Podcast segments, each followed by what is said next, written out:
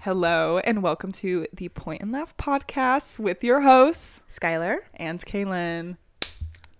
Look at That that. felt fresh. That did. That felt very funky and fresh. Yeah, my my sweaty palms created like a splash when our palms hit. it's kind of hot out today. Or not hot, but it's like it's sunny. In California? Anyway. I felt that felt mean. I'm sorry. No, no, but I got in my car. I went I went grocery shopping um this morning and I got in my car and it was so warm and I had like a big jacket on because it's the end of November and I thought it was going to be like chilly. And it was like a little chilly, but because it was so sunny, my car was like actually a sauna and it was kind of bad. Earlier this morning, my sister FaceTimed me. Lovely. And she again has said what she has said um, every day since we've spoken, which is, I cannot wait until you come home for Christmas so I can see you shivering and sad. If you think that 60 degrees is chilly, I've become. The Californication has been complete. Yeah. I've okay, but the thing is like I've been that way. Like I've literally been that way since birth. I'm a lizard. when I I so for those who don't know, because I don't know why you would know this, um, a fun fact about me is I grew up in the Midwest, um, and I hated my life. I remember I that's kind of like there are good things, there are good things, but like the winters were so brutal and the summers were so humid, and I like actually wanted to be literally anywhere else. Um, so I knew from a very young age that I was going to move out to California, specifically LA, because I always wanted to work in the film industry, blah blah blah. Anyway, um, yeah, since being Since being. sorry, my friend, I texted. Um, speaking of speaking of the Midwest, last night I like randomly texted like my best friend from high school, and I was like. Hey girl queen pussy boss. And that was all that I said. We I don't think we've spoken in like months. It's like one of those friendships where it's like you like rarely talk to each other, but when you do, it's like, you know, like it's mutual, you know. Um and she just what did she just text me? She texted me Ooh, elusive. where is it? She Are you? texted, "Hey, stupid dumb dumb hoe bitch." Good. yeah, You know, I think actually it might be kind of ob- I don't know. Mm, I don't know if it's obvious that you'd come from the Midwest. Honestly, I feel like you're officially a Cali girl. really. I that's the thing is, I feel like I've I've like been a Cali girl. Why did I say that? a Cali girl. I've been like a SoCal girl. The Um, Valley. No, but I've I've I feel like I give off like West Coast vibes more than Midwest simply because oh again oh my god back to what I was saying jeez um no I, I was just saying like literally like since birth I have been complaining about the cold and I remember like being like seven years old and being like I can't wait until I move out to California and I won't deal with the cold because it sucks It's bad. I hate it. I hate it with my entire being. And it's like, is a white Christmas nice? Yes. Um, but no one talks about a slush Christmas, which is what tends to happen most years. And it is disgusting, horrible. Like, I'm just not a cold weather person. Like, it turns me into a different person. And it's like, it's, it's not good. no, one actually, um, my new coworker, she was like, "You're from the Midwest. I really thought you were born here." And I'm like, "You've lied straight to my face." I do not give off California vibes. I feel like I'm too like industrially built. I'm built for an Irish winter, Yeah. aka a Midwestern fall. I'm built for a casserole diet Mm-hmm. and mittens. My hands are in the shape of mittens already. I don't know if you can relate to this because you're you're also from the Midwest. Um, but my so my roommate is from the South, and I remember I kind of like opened up to her w- one day, and I I um I don't know for whatever reason I feel like I hold a lot of like shame from being from the Midwest. I do you relate to that at all? Yeah. Okay. Okay, good. I'm glad I'm not just Yeah. like crazy. Um no, but I I don't know. I feel like I like don't really love I'm I'm I'm fine about it now, but I remember when um one year, oh my god, I I was a it was the summer going into my freshman year and I got to go to this um like 3 week long like film camp in Michigan. Um, and Michigan is still the Midwest, but Michigan's at least like I don't know. I was from Iowa. It was the cool, cooler older sister of the Midwest. Is, yes, is Michigan. Yeah, Michigan is like it's yeah. It, it what do you think Kansas is? Hmm. No, go on. What What is Kansas's identity as the Midwest cultural? I feel like actually, so I on um when when I had to like drive out here, Mm-hmm. um. I drove through Kansas, and I think that might have been the first time I had ever driven through Kansas, and I did not realize ha- that it was like in the plains. Mm-hmm. Like I, I didn't. That's its whole so- thing. Yeah, I had never been. I had never been, so I was like, oh, it's actually like kind of pretty. And weren't you missing out? Oh, that Yeah. was so loud. Sorry. no, and I've and I've said this often, but I think because I have now been to all fifty states, which is really cool. That is Yeah. super cool. My parents made it a goal of of ours to to road trip or visit or vacation in all 50 states. So I've been. And the only good thing about living in Kansas is that I was always happy and surprised. Like I never took anything for granted. Yeah. Like if we go to the Grand Canyon, I'd be like just as shocked as if I like had gone to the beach, a forest, a mountain range, a plain, a valley, a desert um, elevation, low elevation, any sort of physical landmark at all, a palm tree. I was like, Yeah. like I, it was all new because I'm used to the absence of everything. And Yeah. sometimes a tornado would come and make that even less and even further level the playing field. Like that's why Kansas and Oklahoma are so tornado heavy is because there's nothing stopping the, there's nothing stopping the NATO. Well, I always felt like I always felt like there was such like a stigma that, and I, honestly, I'm like maybe I'm making this up, but I really don't think I am. Um, but there was always a certain stigma whenever people would be like, "Oh my God, where are you from?" and I'd be like, "Oh, I'm from Iowa," and then like It's not Ohio. there were never any follow up questions because no one knows anything about Iowa. Um, yeah, Do people you know would- anything about Iowa? Oh, I know many fun facts about Iowa. Ashton Kutcher's from Iowa. That's like the one cool thing that we have. Um, but yeah, I, I don't know, but I always just felt like shame whenever I like met people, even like in college, like um we like we still went to school in the Midwest, but it was like in Chicago. Um, and there were like a decent amount of out of state people. Um, but a lot of people were from the Midwest as well. Most of them were from Michigan. You couldn't Yeah. throw a rock without hitting someone being like, I'm from Michigan. Yeah, it was like Michigan. My freshman roommate was from Wisconsin. A lot, a lot of people were from like the Chicago suburbs. Ton of people from the Chicago suburbs. Um, but anyway, anyway, yeah. So I always just like I never liked telling people where I was from because I'm like, no, I swear I'm cool. Like, please don't judge Yeah. me. And then I was telling, I, I was talking to my roommate about that, and she was like, "Oh, I don't think that. Like, I never, like, I don't really think anything of Iowa." And I'm like, "That's the problem." Yeah. I don't know. And just in general too, I feel like ha- like going to school in Chicago and then living in LA, I always feel kind of embarrassed that I moved here and haven't like been a really cool LA local my whole life because then I feel like people are like, "Ugh, newcomers." Yeah. With their intolerance of spicy foods and their gentrified nail salons Yeah. and I'm like, "Oh, damn." what are we talking about today? yeah. Uh, So anyway, we um today we are talking about something very topical at the moment. Um and we're going to be talking about Ticketmaster and just kind of like concert culture in general. Ticketmaster, it feels like a slur at this point. Saying the word Ticketmaster derogatory. yeah. No, no, like actually. Um and it I did not realize until like cuz I I knew that like Ticketmaster had like been in some shit before. Um but I didn't realize until I like actually started researching it um just how much shit they have been in. Buckle up. I know already there's like such a dislike of Ticketmaster right now just because of the way that they bungled the Taylor Swift The Eras tour. But um, if you thought that you were upset about that, uh, you're gonna have even more ammo. Yeah. Um. So I'm I'm actually not going to talk very much about like the Taylor Swift situation. Um. Yeah. Just because I feel like there's enough discourse going um around about that but i am going to be going into the history of ticketmaster and a lot of their past controversies and like I literally so I was like doing all this research last night. By the way, all of my um, information is so I did get all of it from Wikipedia. However, I did also go to like the articles that were cited and like read them. So um, yeah, uh, if you have any teachers that are like Wikipedia isn't a source, it is a wonderful place to get sources from. Yeah. Um, and that is what I will say on that. Anyway, It's a, it's a source basket. it is. It is.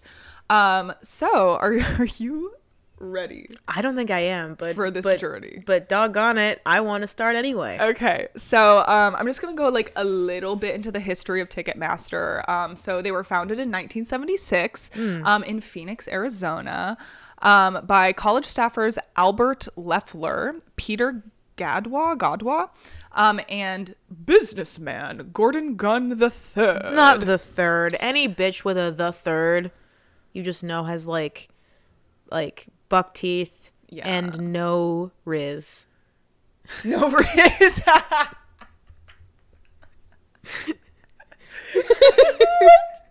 George Snarberg chin, like from levels of inbreeding. Yeah, no, like it's I yeah, it's bad. Off to a Um, bad I did look I did look them up. I didn't write this down, so this could be incorrect information. But um only one of them still works for Ticketmaster. And I actually let me just do a quick Google because I don't want to be wrong, but I'm pretty sure it's Albert. So not um the third. No, one of them is like retired and the other one like went to some other company and I'm like, okay. One of them lives in an offshore bank account. Yes, yeah. Albert Leffler is um still with Ticketmaster. He's the vice president Since seventy six, that's incredible. Yeah. Oh yeah, he's an old fuck. He's like, let's just pull up his LinkedIn real quick. yeah. Sorry, I should have warned you. He looks like if Santa ate an elf. He has like stark white hair. His hairline is like almost a weird like platypus bill, and where like it goes in and then it creates like a perfect little sphere on his forehead. It's very white, um, and he also has like leathery, like tanned skin. Leathery red skin. Yeah. Um. Anyway, uh, let's put that away. Now that we're done roasting an elderly person, it's okay. I'm. He's. I didn't do much research on him, but he seems like not a great person, so that's fine. we get off the hook. Yeah. Um, okay. So basically, between like 1976, a bunch of boring stuff happens: acquisitions, mergers, other businessy things that I'm not really gonna go into. Um, you can go on Wikipedia if you're curious. So So really learn.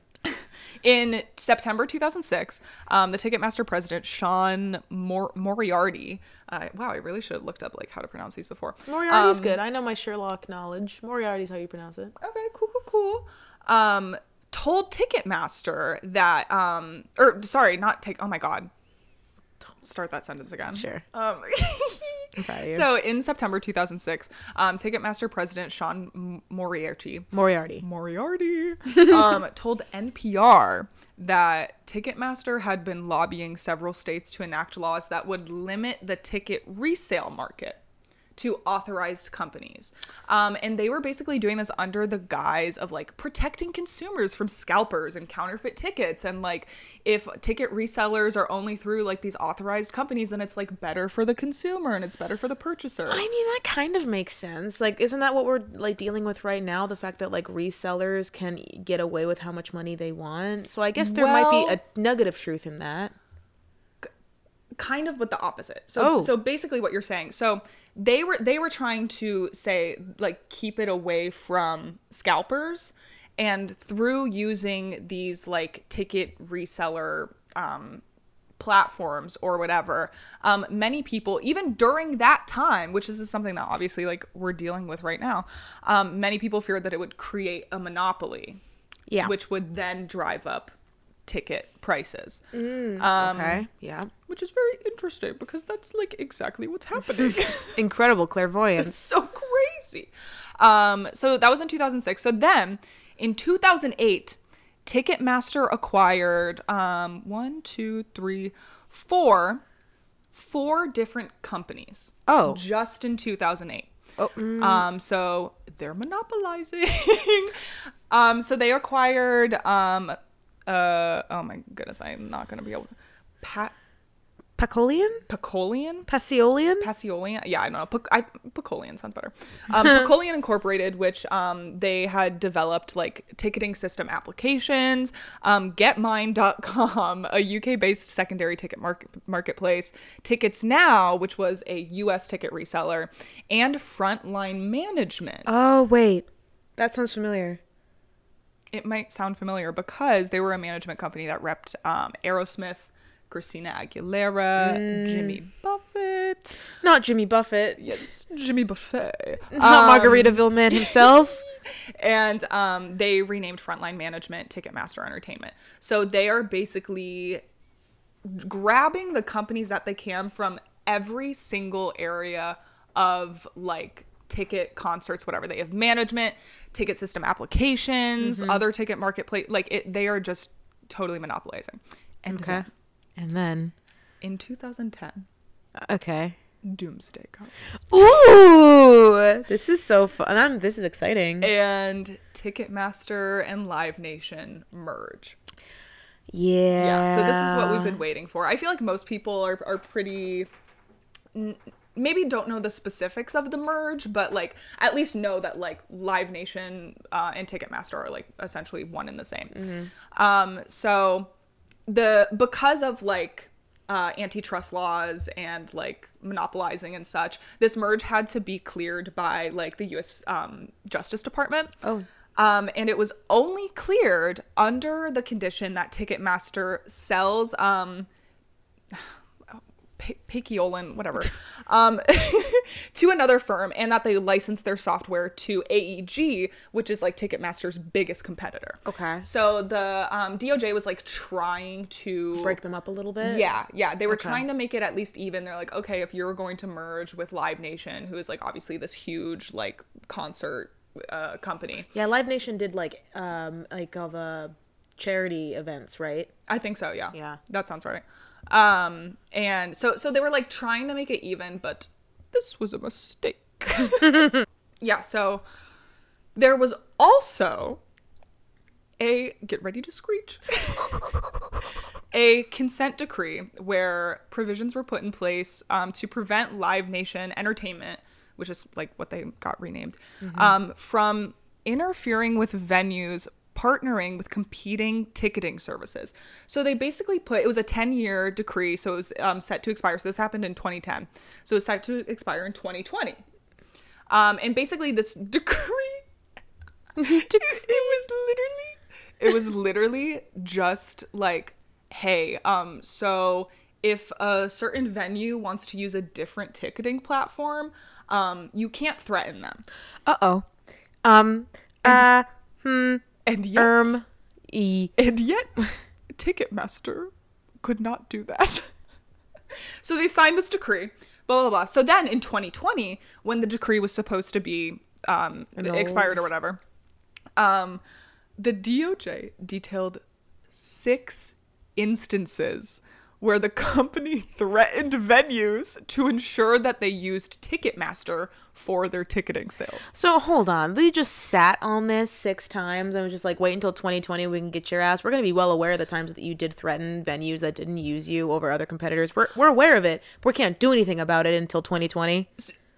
I don't know. I that I actually I don't know the specifics, so I'm not really going to go into it. I don't know when they acquired this information. I don't know if there was a certain reason. I don't know if like they were waiting until 2020 or if it just didn't come out until 2020 and that's like kind of when like the lawsuit happened. Um I'm not entirely sure of all of those facts, but um yeah, so they did catch them on six instances of threatening, which is just so ridiculous. Six is such a large number. Mhm. Yeah, too many, too many. Um, and Live Nation was literally like, "No, we didn't." Oh my God, Live Nation, gaslight. I love it. I love that for her. And the DOJ was like, "Um, so we have records of you doing this." Anyway, so um, the case didn't really go anywhere. They reached a settlement, um, and basically the settlement, um, so they had to they had to pay three million dollars. Um, Which seems like petty change, but I'll allow it. Yes. So, for reference, in 2020, Ticketmaster made 1.9 billion dollars in revenue. See now, mm, So, three million doesn't really seem like a lot. imagine um you catch me doing something that I promise not to do, and as set as as payment, I give you two nickels. Uh, literally. Um, and then under the settlement, they were also like, um, we're going to extend this decree until 2025. Um, so I'm a, I'm honestly a little confused because I'm like, okay, so The settlement didn't work the first time. I'm like, after 2025, can they then threaten companies? like, no. No. Let me just read. Let me just read this real quick because this is actually like insane. Um, so this is a quote from um, one of the the articles that I read. Um, as part of the settlement, the Live Nation's ban on threatening to retaliate against venues has been tightened. And Ticketmaster sales representatives are not allowed to discuss content bundle deals with venues or detail how Ticketmaster facilities get preference for shows. Um, so I I'm I'm still just like a little confused on um why they have to be banned for threatening to retaliate against venues and why it's under like a time constraint. Yeah, that's how you know that maybe Ticketmaster just has like the best lawyers in the world. That's just like, fine, but only for like five more years. And then what? My main issue is if you already had them sign a settlement that you were aware that they were breaking over f- like a five times, Mm-hmm. why make them sign it again if you know they just don't give a shit? They Oh, broke it the knows? first time. That's what that, mu- so that's saying that maybe that's the only line of defense that they have Mm-hmm. is like nothing. But but it looks like they signed a contract that'll have legal consequences when in actuality they probably won't be able to punish them. So basically, um so Ticketmaster denies any wrongdoing, of course. Obviously. Um, and they essentially claimed that like the original decree wasn't clear enough. Um, do you not have lawyers? No. Like they were literally like, "Oopsies!" Like it wasn't. I'm it a wasn't little baby. I It can't read clarified. that. Yeah. So then under so in the like um settlement negotiations, um they did they did um get certain things clarified is what what was um said in these articles, which is just so I I don't know why that's like so hilarious to me. Um, okay, moving on. I'm jumping back a little bit. In 2015, Ticketmaster acquired Frontgate Tickets, which is a music festival ticketing service, um, and they do Lollapalooza and Coachella. Oh, you know, just very mid events, not Yeah. super big. Um, so again, monopolizing like the entire concert industry is like what Live Nation is doing. Um, and Universe, which is a DIY ticketing platform. Um, and when I read that, I was like, what the fuck is a DIY ticketing platform? Like, what does that mean? Okay, Pinterest. Um, and it, it's basically like a site that anyone can kind of go to and like create and sell tickets for like an event. Um, so yeah, just to just to clarify. Um, and then in 2017, they got upgraded, um, which is a um, company that converts physical tickets into digital tickets. So they are just acquiring, merging, monopolizing, um, and that's kind of how they got to where they are today. Um, so jumping back to the beginning, the beginning, um, Ticketmaster has been in a few controversies. They've been in um, They've been collecting. many. They've been in Well, when you're an entire monopolized market, the only way anyone will have controversies, it'll come back to you. There's no competitor. There's no competing controversies. It's all going to be leading back to you. Yeah. Um, so did you kind of hear or do you know anything about like the Pearl Jam Ticketmaster controversy in the 90s? Not even a bit. I do know that Pearl Jam had a slightly sordid history because my mom liked to put on like the MTV behind the band on TV sometimes. So I know that Pearl Jam um, has always been in some legal hot water, Yeah. but I don't actually know the specifics about uh, Live Nation. Okay. So um honestly Pearl Jam was like kind of slaying because because Was as a Pearl Jamonite myself. basically um what happened. So in 1994 um, pearl jam filed a complaint with the doj um, where they claimed that ticketmaster had used its influence to keep promoters from booking the band's low-cost summer tour. So in 1994 they were trying to put a tour together um, and they were making it like a priority to keep the ticket prices low. And they literally like their manager came out and was like this is a priority to them because they understand that like a lot of their audience are you know is not in like a good financial situation Yeah, they they're want them- grunge. yeah like and and they want them to be able to afford tickets they want them to be able to see them like they were going on tour to kind of like I mean, yes, to make money to a certain extent, but like to, you know, like say thank you to their fans and and they wanted it to be as accessible as possible. So they were trying to charge $18 per ticket and Even no- in 94, that's impressive. yeah, and no more than a dollar eighty service fee. Um, and for reference, during that time, Ticketmaster usually charged a five to eight dollar service fee. Yeah. For what? Yeah. Um, so Ticketmaster has these deals with like some of the major concert venues where um, they can only use like Ticketmaster exclusively to like distribute tickets. So because Pearl Jam was kind of like not wanting to work with Ticketmaster because they were trying to like scam their fans. Um, they were really not left with like a ton of venues to perform at. Yeah, I saw I saw a couple tweets about that where a lot of people were complaining about if you wanted to avoid Ticketmaster, there's not a lot of venues that could even house a lot of people. So the bigger of the star you are, the more that you kind of need to use Ticketmaster. You Because have to. Ticketmaster has affiliated itself with stadiums with large venues, unless you want to go like like the super like mon pa like bars, but Mm-hmm. you can't do that if you're like at Pearl Jam in the 90s Yeah. at the peak of their of their fame. You can't do that if you're like Oasis, Harry Styles, Taylor Swift. You have to do a stadium tour unless you want to be able to sell like what 14 tickets to a sold out Mm-hmm. mini show. So it, it like forces them to use Ticketmaster. So Pearl Jam then alleged that um, Ticketmaster had persuaded promoters to boycott their tour. Oh. Where basically Pearl Jam was like, "Hey, like we're trying to put on a tour, you know, can we use your venue, whatever?" And um, the promoters were silent. they were like left on red. Um, so the case ended up being dropped um, due to like a shortage of, of resources, is what I could find. Um, so there was really like no resolution, unfortunately. Um, so, but that was kind of like the first major controversy that Ticketmaster had had gotten into. Um, and of course, Ticketmaster was like, "We didn't do anything wrong." I'm going to sense a pattern because here's the thing: like I don't know a ton about Pearl Jam. I'll I'll be honest. My I my my dad does, um, but I do know that they were like they were at their strut in the '90s. They were one of They like the big. They were one of the biggest bands in the world in the '90s. Yeah. It was Pearl Jam, and even if even they cannot manage to find decent like concert space outside of Ticketmaster, then you then then we have a we have a problem. Yeah, And that problem's gonna stay yeah, up until like last week. uh-huh. uh, up until probably the future. Um, so yeah, so that was in um, 1994. Um, so then in we're gonna just jump forward a lot. Um, so in June of 2018.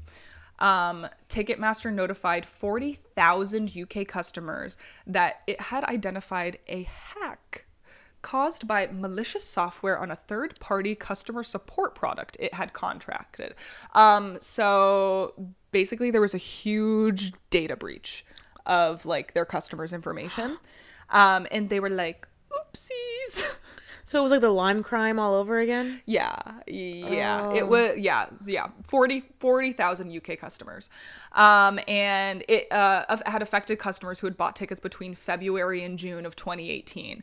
Um so they didn't like catch this for a couple of months. Um which I don't know how hard it is to catch like a data breach, but that's February, wait. March, April, May. Ju- That's like 5 months. That's like half a year. Oh, I'm surprised that number is that low. Then, considering how many people go through Ticketmaster, Yeah. um, it, it could have been the millions. I mean, the UK still has some people in it.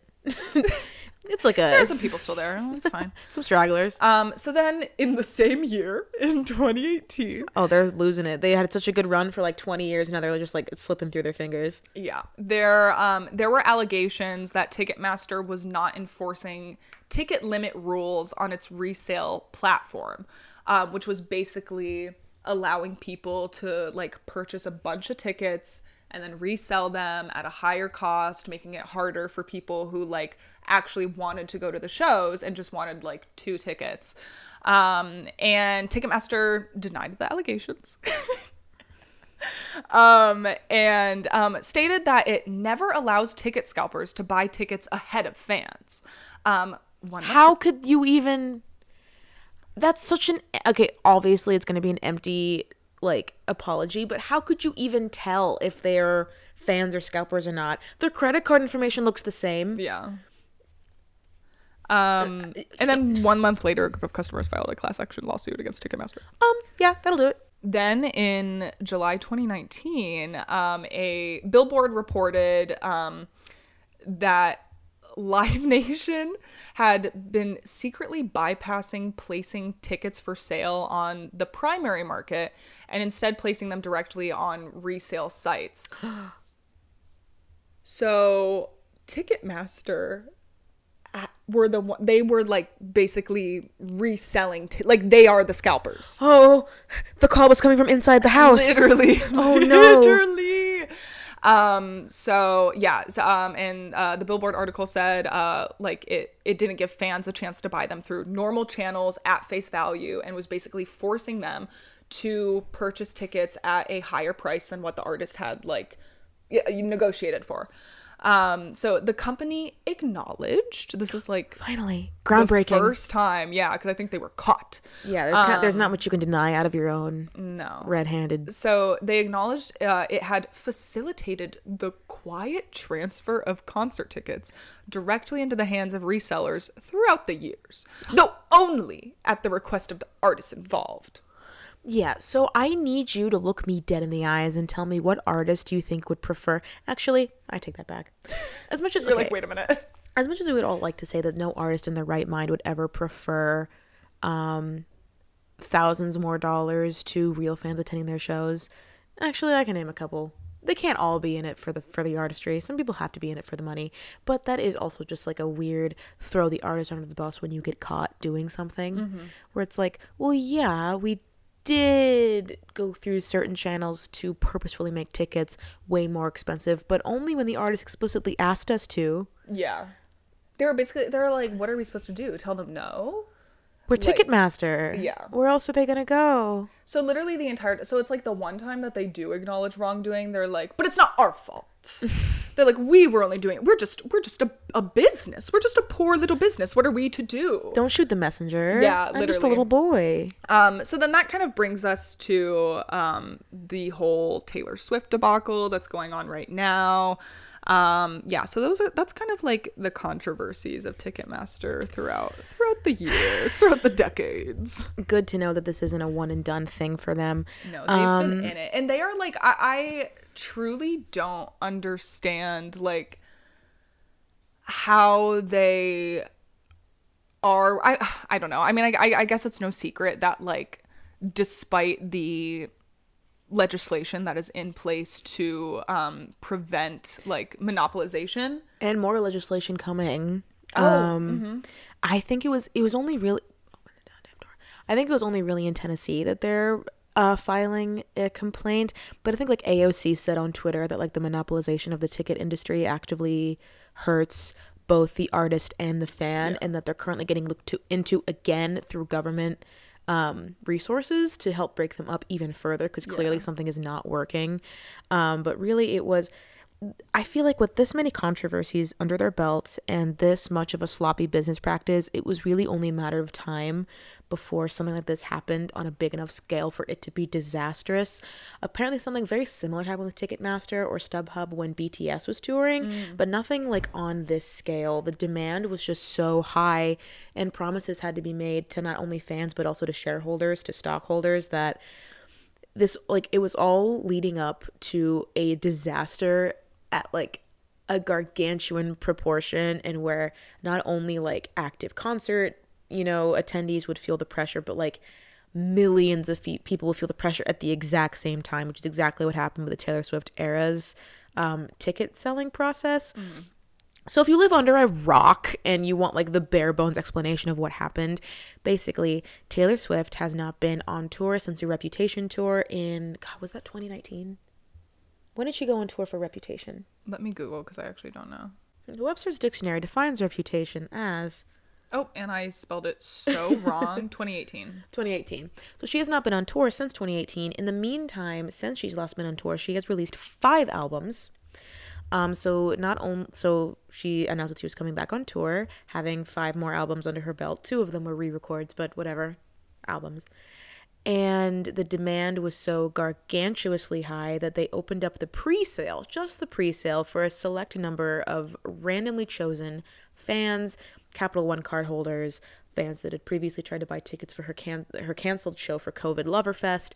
And so about 1.5 million people got the pre-sale code to go into a queue that was bombarded by around according to them, according to Ticketmaster. So if anything, we've learned keep what they say with a grain of salt. Up to 14 million people entering the site at the exact same time, causing it to crash, causing queues to dissolve, causing tickets to actively hike up. Currently, there is an investigation whether or not the ticket gouging of prices were Ticketmaster's fault, were resellers' fault, were Taylor's fault. Taylor has since come out with a statement, and Ticketmaster has admitted that Taylor Swift opted out for dynamic pricing, which would say that in real time the tickets would go up based on demand. Ticket uh, Taylor opted out against doing that. Mm-hmm. Whether or not Ticketmaster listened to her, whether or not they just lied, whether or not they were purposefully leading fans to more expensive tickets to freak them out into buying the more expensive tickets because they were afraid that they would show, the rest of them were missing. Whether Ticketmaster lied and said that there were no more seats when there were to get people to buy more expensive tickets millions of people have a different story of what happened on their online browser and as more time goes on people are going to remember the details less and less and kind of go on with like general what people say happened because a lot of people weren't recording their screen for, in my case, the five hours that you were in the online queue waiting to get just one ticket.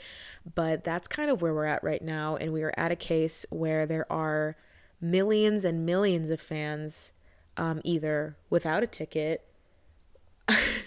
nope, just without a ticket.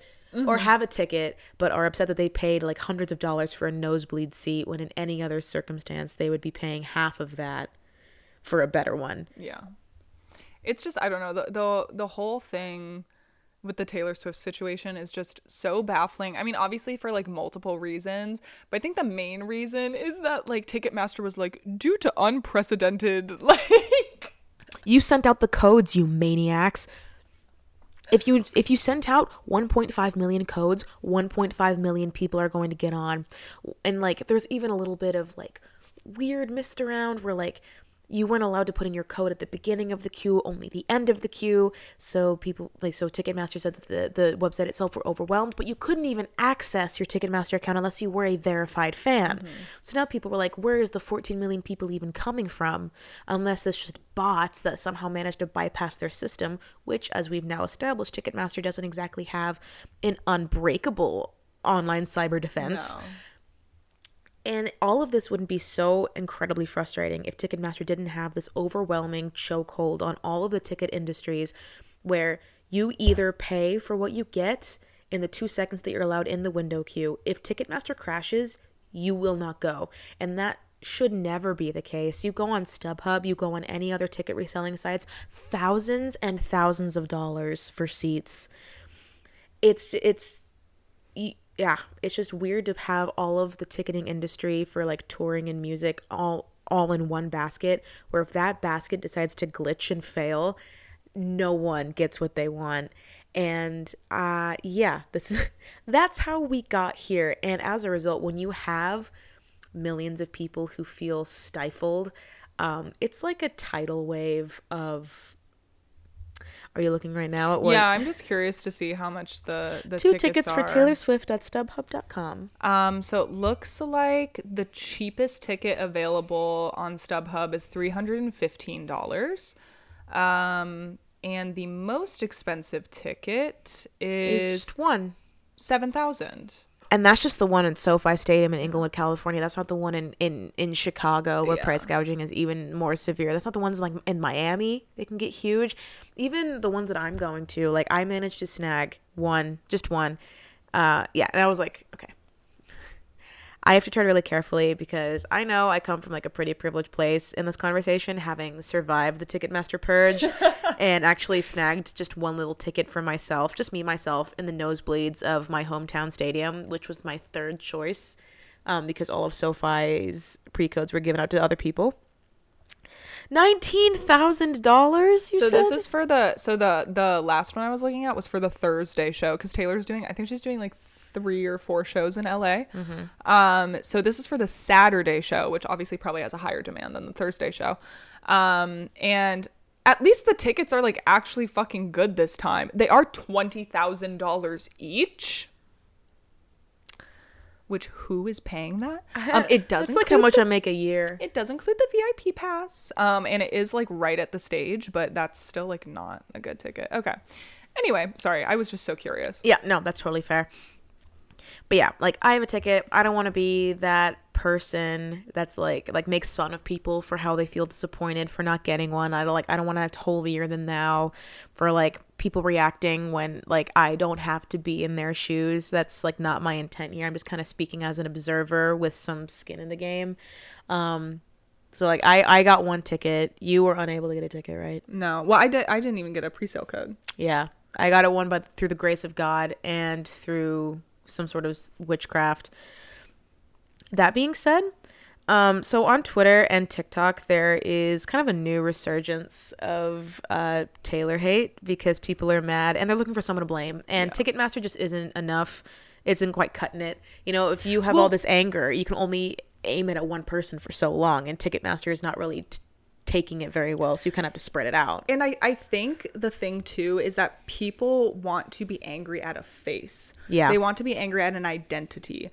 And Ticketmaster as a company is not enough to be angry at because it's very unclear who is responsible for the situation. It could be multiple people. It probably is multiple people.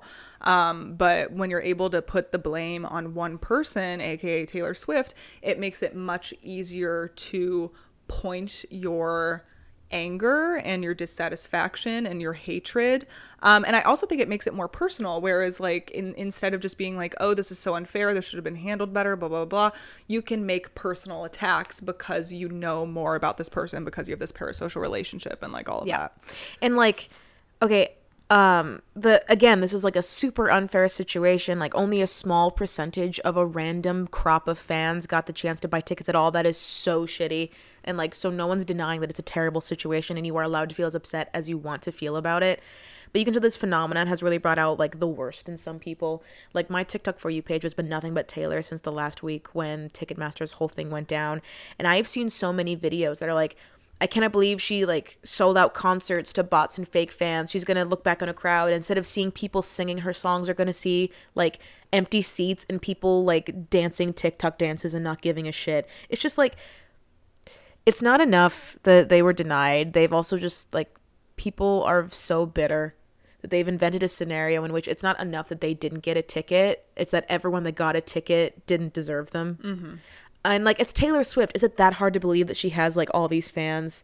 Like if Beyonce had a sold out show in a like in SoFi Stadium, would you assume that like they were all bots only doing Yeah. it to like do a TikTok dance to Renaissance, or I- were, were you would you assume that those are all her fans? I think it's so interesting too because I've seen arguments on both sides Mm-hmm. where like there are people who are like I've been to every single Taylor Swift concert. I love her so much. I've been a fan since the beginning. Like I deserve this.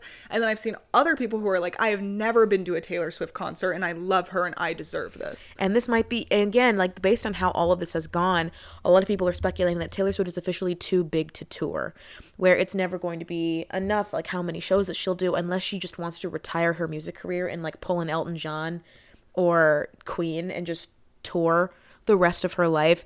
Then maybe, but otherwise, it will never be enough. She will always have sold out stadiums forever unless she wants to tour for the next five years mm-hmm.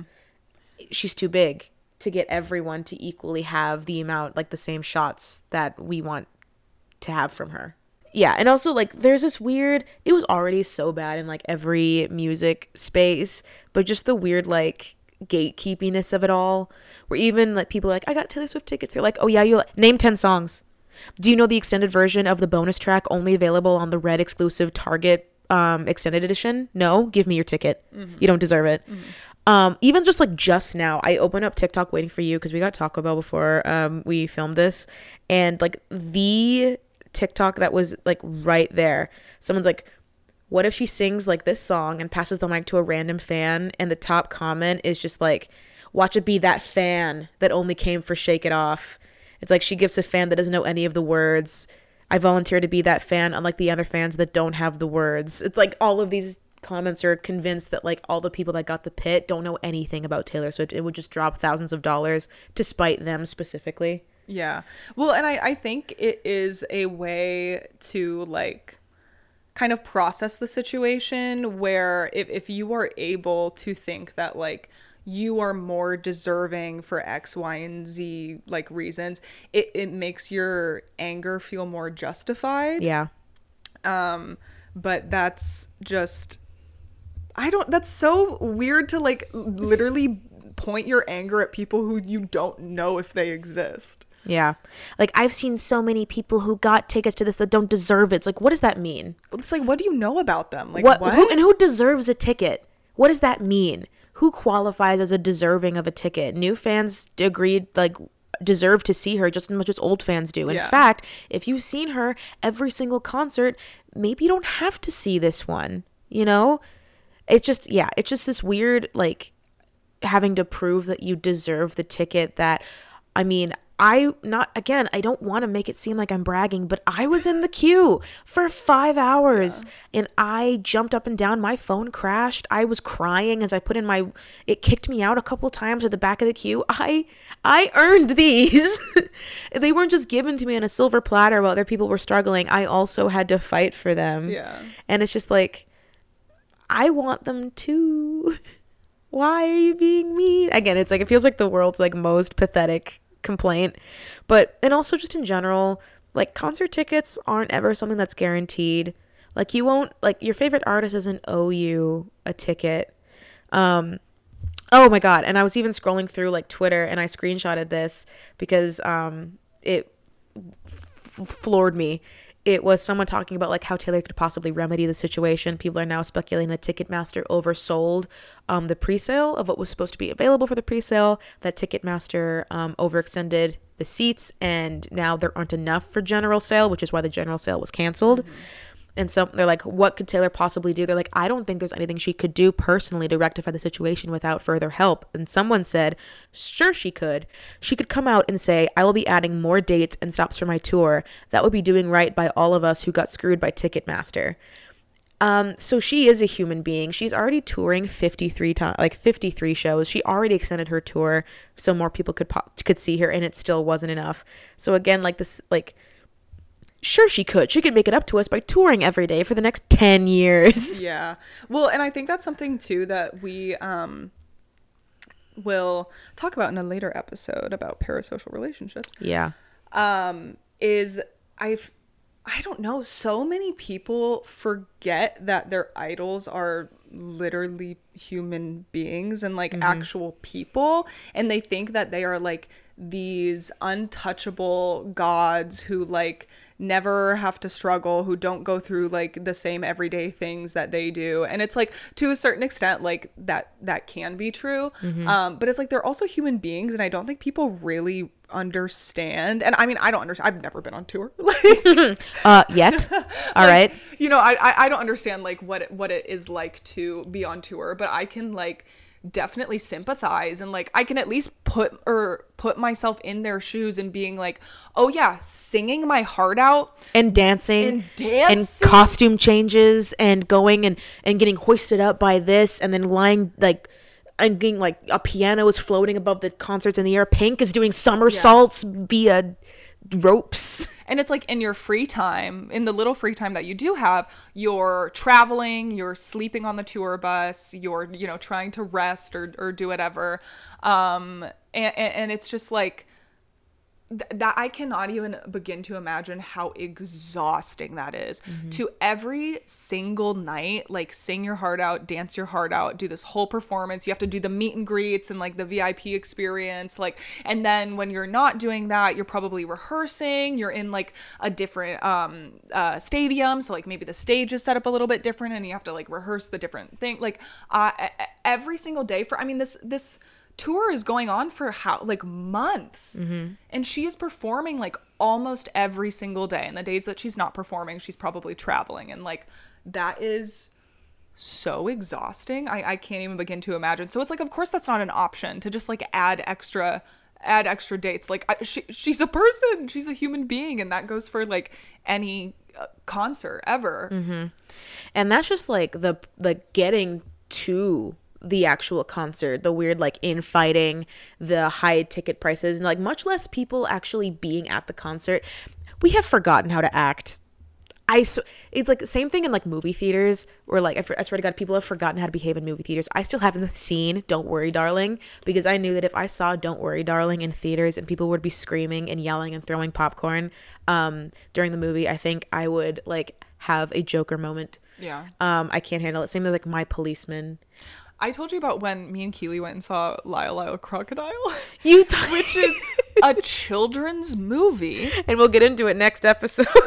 And About Lyle were- Lyle Crocodile. there were like I don't know, we were sitting next to this group of adults and they were just like so loud. One of them like sweared very loudly during one of the scenes and it was just like like there were children in the theater and it, people just do not know how to behave in public mm-hmm. and I don't understand like how we got to this place. And it's like maybe they never did, which Yeah. You know, two things Possible. can be true. Even like the Black Adam premiere, like the most lackluster superhero movie in recent times, people want to hype it up because people want. Not every movie can have the same audience um atmosphere as Avengers Endgame. Yeah, but like not not every um like movie theater atmosphere can be Avengers Endgame where we all like were- people were crying and screaming. Like I feel like even watching Spider-Man No Way Home, like yeah, there were there were clearly moments in that that were meant for audience participation, but I feel like people were still like wanting it like wanting to scream and yell and cry even before like it called for it just because they're like, "Come on, I want to do that again." It's harder to act that way at like a concert setting because like again like you can't always like scream because the surround systems can be too loud. Oh, but you can you can act a fool in other ways. Like um oh god, throwing shit. Throwing shit on stage. And we're not just talking like your flags, your stuffed animals, you know, depending on the the genre of band and how old they are, bras. I feel like you can throw like bras on stage at like an old rock band. Yeah. But like you can throw like Aerosmith, you can throw bras on stage. Yeah. They've been dealing with that since the 80s. But like water bottles, disposable cameras, People Skittles right to the dick. Like literally forget that like they're human being it's just so wild i i just cannot wrap my my brain around that behavior what would ever push you to be like oh my god do you know be so funny because people are so desperate for attention Yeah. they're so desperate for attention and they're like oh my god maybe if i like chuck this fucking water bottle at my idol's head then they'll notice me and they'll look at me and they'll make eye contact and it's like oh my god oh my god and it's like bro they fucking hate you like and you're going to be escorted out of the building for potentially giving him a concussion. Congrats. it's just so ridiculous. Have you seen all the um all the videos going around about like Steve Lacy's like and the disposable camera. Yeah. So, like, yeah. good, For like- context, someone kept tossing a disposable camera because they wanted to do like a like a selfie with everybody, or just to take pictures, and they could like develop them so they could have like that special fan moment. And eventually, he like grabbed the camera, and fucking smashed it against the stage so it shattered because he's like, "Stop throwing shit at me!" And I'm like, "Good for him." Good. Yeah. Good for him. It- it's I Have boundaries. no like respect or like common decent I don't know. Learn how to behave. And Like- even like a little bit before then, the people that like camp out, like the, the people that camp out the night before the Harry Styles concert to just like camp out in tents overnight to then be in the pit. I'm gonna be in the pit. Where it's like, okay, for what? Like, I don't know about you, but when I go camping and I wake up the morning after, I feel like awful. Like my hair is greasy, Yeah. my back hurts. I want to go home and take a shower. And these people just like don't and then they go and get themselves nice and sweaty and then stand right up near the pit where it's like you reek probably. If Harry Styles can smell you, is this what you want? he's like, "Damn, bitch, you live like this?" and then you get right back in line to get to the exact same place as everyone else who went home and showered and got ready, Yeah. not on the sidewalk of SoFi Stadium for shits and giggles. So I feel like part of me doesn't want to explain this meme because it won't even be a meme in like two weeks. But right now, the hot new TikTok meme is I finna be in the pit.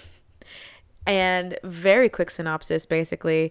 So this girl went viral on TikTok a week or so back, and the reason for it boiled down to a few things. So the point of the video was that she spent ten thousand dollars on Harry Styles tickets, which already a steal. Like compared to eras, like it's budgeting to only go for ten thousand dollars. You're practically making practically making money.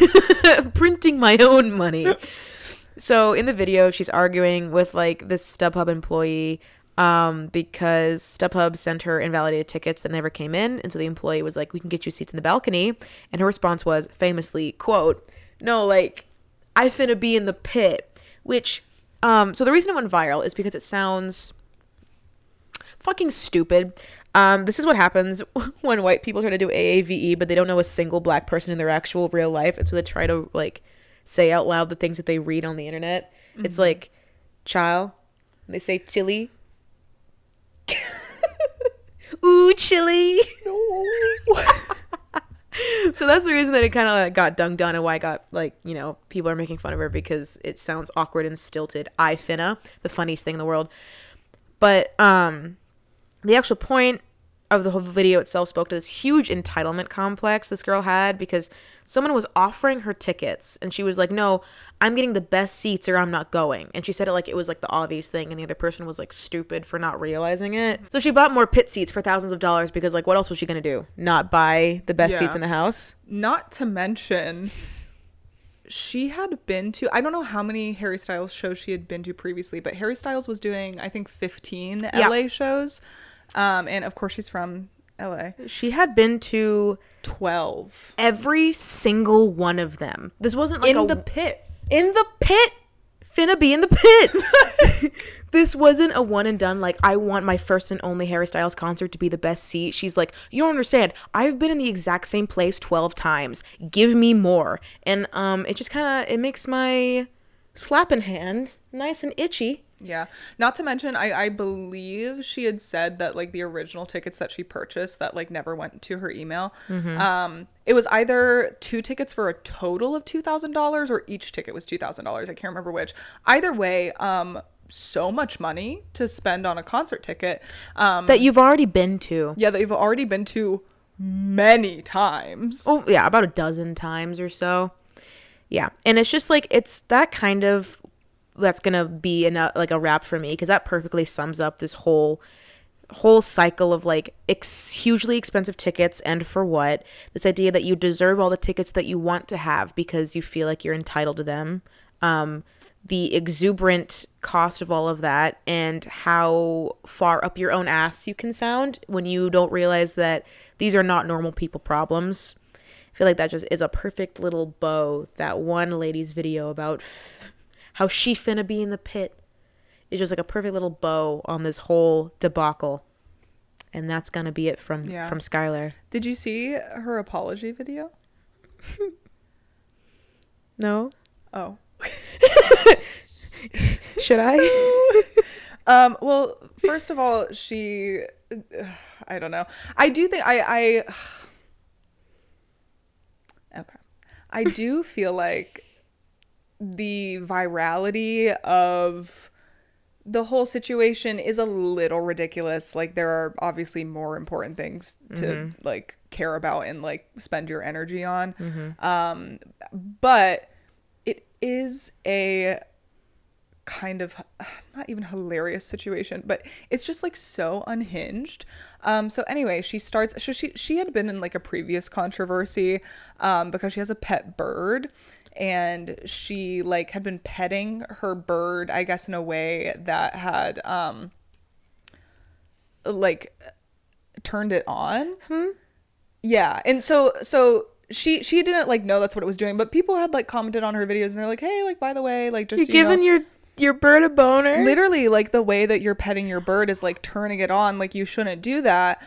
Um so that's how she started off the apology video was talking about how she was like turning on her bird or whatever. Imagine giving your beloved pet blue balls. yeah yeah. Um so that's how she like started it off and she was talking about that and she was like i didn't know i did no research when i got this like pet like you shouldn't do that i was stupid. Um and yeah so so that's how she started it. And then when she went to apologize about the whole like pit situation um she did acknowledge she was like you know obviously i'm in a very like privileged position to like be able to drop $10000 on like tickets. Um but she she literally was like, I don't even know why I said finna. Like I never like that. You can ask my friends like that word has never come out of my mouth before. Like I don't know why I said it. Um, but then she like didn't really apologize. Like, Oh no, that's the one thing. Oh, you forgot the one thing. Yeah, yeah. But then um so then she like kind of wraps it up and and she's like, but if like you guys care so much about like me saying this one thing, like you are going to have a miserable life. Like but, but, but like that's you know not what she what she said like word for word, but that was essentially the gist of what she said. So yeah, it was one of those apologies where she actually didn't apologize at all and she was um blaming everyone else who um was so invested in her life and every word that comes out of her mouth um that they are the problem and not her. Yeah, so that's how So you've met my mom.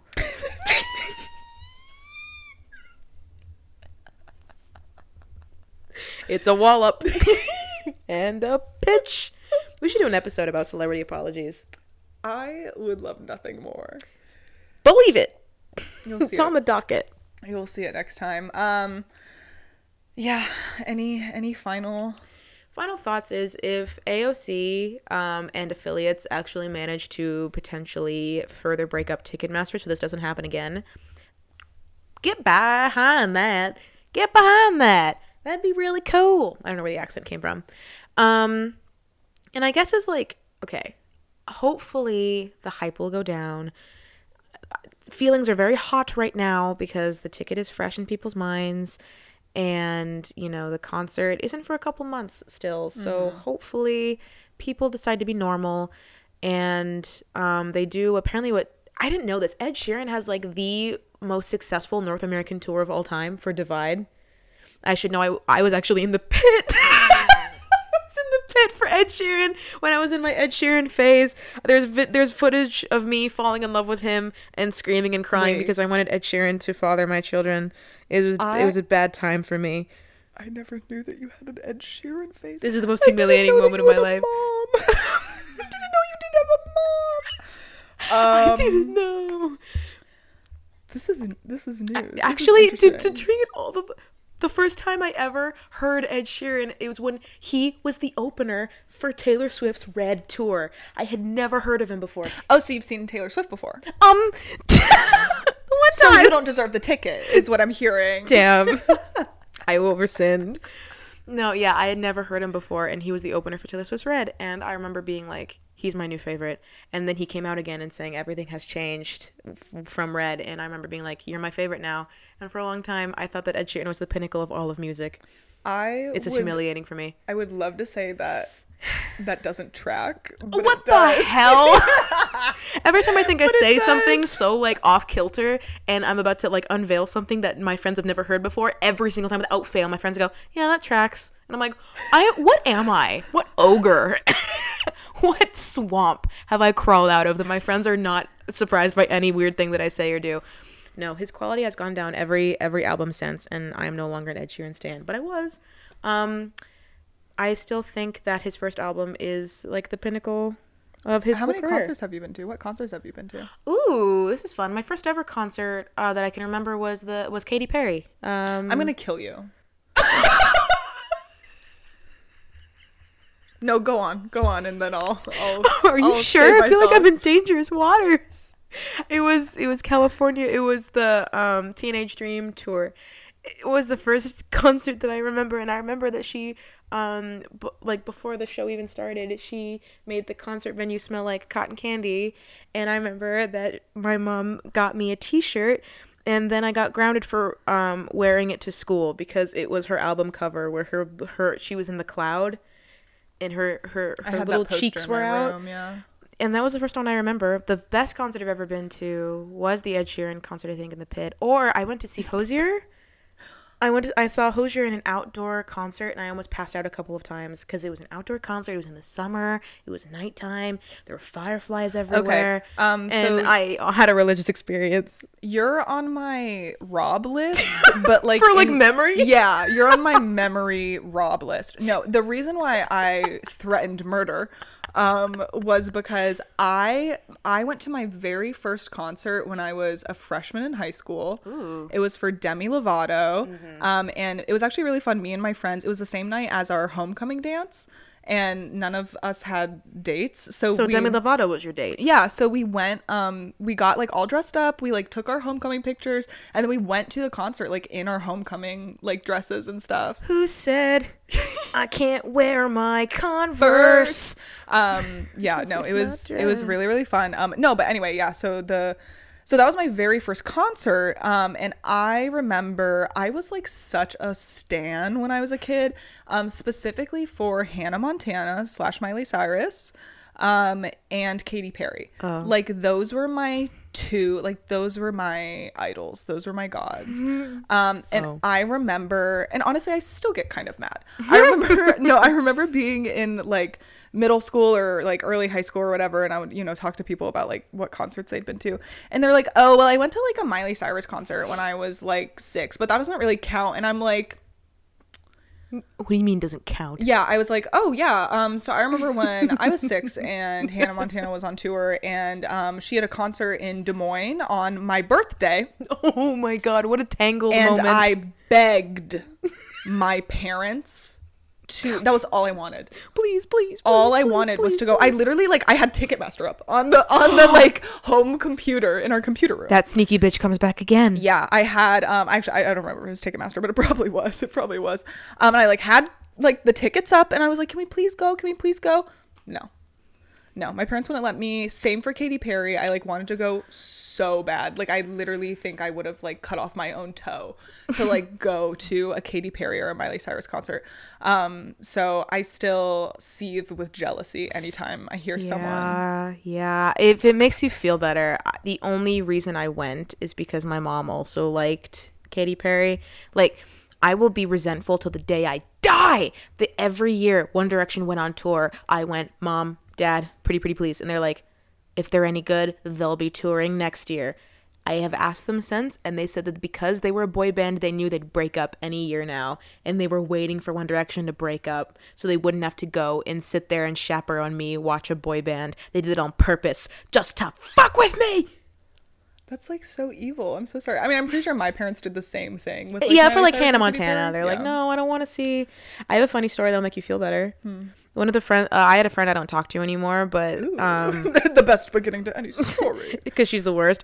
But um, this is my favorite story of hers ever. Is that her mom finally caved and she's like, "Fine, I got you Hannah Montana tickets." And then they get there, and then they figured out too late that her mom had gotten the tickets to park at the concert venue. They did not actually have tickets for the Miley Cyrus concert. All they could do was park their car illegally in a lot. Then they had to sit there, and her mom would be like, haha, oops, my bad. I was wondering why the tickets were so cheap. oh no. So she just got like four parking tickets, like parking spots really close by the lot. So I remember she's like, close your eyes, you can hear her. and she's like, I want to go home. So it could have been worse. It could have been that. Yeah, that's kind of like um in uh was it Confessions of a Teenage Drama Queen where like they go to New York and they like lose their tickets or whatever and they they can't get in the concert so they're just outside the stage door and they're like no I could hear him he's right there. That is Confessions of a Teenage Drama Queen. Lindsay Lohan, may she bless us with her ever glorious Oh my glorious god, I just I just watched her new Christmas movie. Thoughts? Um, it was cute. It Mm. was cute. I was watching it while I was working, so I wasn't like fully, fully paying attention. Mm. Um, I I feel like there need to be. mm, I don't know. I love Christmas movies. I love Yeah. little Christmas movies, but I. I don't know. I want more like originality, and I understand that's like part of it. Part of the charm is that there's no originality left in Christmas movies. Is that it's like predictable, it's feel good, it's fluff. It's Yeah, yeah, and I get that that's part of it, but it's like, yeah, it, I'm it just- bored. yeah, it didn't feel like anything that new. Yeah, I'm just not ready to see Cord Overstreet again. I still have Glee worms, and so I, it's really hard for me to not. Same with literally, if any person has ever been in Glee, my brain will just clock it the whole time. It's embarrassing. The original run of Dear Evan Hansen, the girl who played Zoe, the whole time I'm like, hey, you were a cheerleader twin in the last season of Glee, and I couldn't unsee it. I have glee parasite brain. Anyway, um, this has been a wonderful chat, a wonderful discussion. Mm-hmm. Um, I hope you all learned something. I hope that you all want to tear down Ticketmaster. Picket signs. We live super close by Live Nation. Yeah, we do. We could totally do some FBI not affiliated things Yeah, yeah. at that building if if if we give money. yeah, but surprise, surprise, another corporation is horrible. Um, none of us are shocked. Um, but it is still just so hilarious to me that literally scandal after scandal, Ticketmaster is like, we literally didn't do anything. Like, I don't know what you're talking about. Girl, you sound crazy Yeah. and ugly. and you're fat and stupid. So, So you please get off my property. Stop. Stop. Please. um anyway this has been a delightful time um stay tuned for the next episode we've actually this is a little secret um but we've recorded a, a couple episodes before this but i think this is going to be our first one because it's very topical and we want to we want to ride the trend. We want to be relevant so bad. so badly um so yeah thanks for listening i hope you enjoyed our little voices um and please don't be mean to me thank you I'll jump on that. Please Yeah. be nice or or else. yeah um cool thanks Bye. bye